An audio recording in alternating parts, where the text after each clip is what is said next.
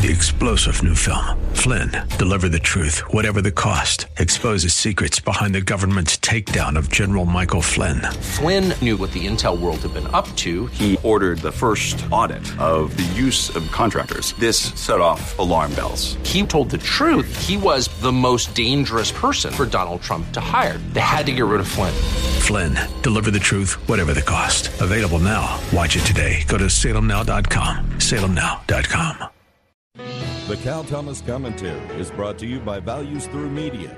Now, here's syndicated columnist Cal Thomas. Speaker Nancy Pelosi wants to impeach President Trump with just a week to go in his presidency. She accuses the president of inciting insurrection against the government that led to last week's Capitol riot. This is vindictiveness. It will further divide the country, deepen conspiracy theories, possibly lead to more violence, and hinder the confirmation of Biden appointees to critical offices. On September 8, 1974, President Gerald Ford pardoned Richard Nixon for his offenses in the Watergate affair. Ford said it would take a year before a Senate trial could be conducted, and in the meantime, the tranquility to which this nation has been restored by the events of recent weeks, meaning Nixon's resignation, could be irreparably lost by the prospects of bringing to trial a former president of the United States. The prospects of such trial will cause prolonged and divisive debate over the propriety of exposing to further punishment and degradation a man who has already paid the unprecedented penalty of relinquishing the highest office of the United States. Trump's case is different, but the principle remains the same. Let him go and stop the revenge.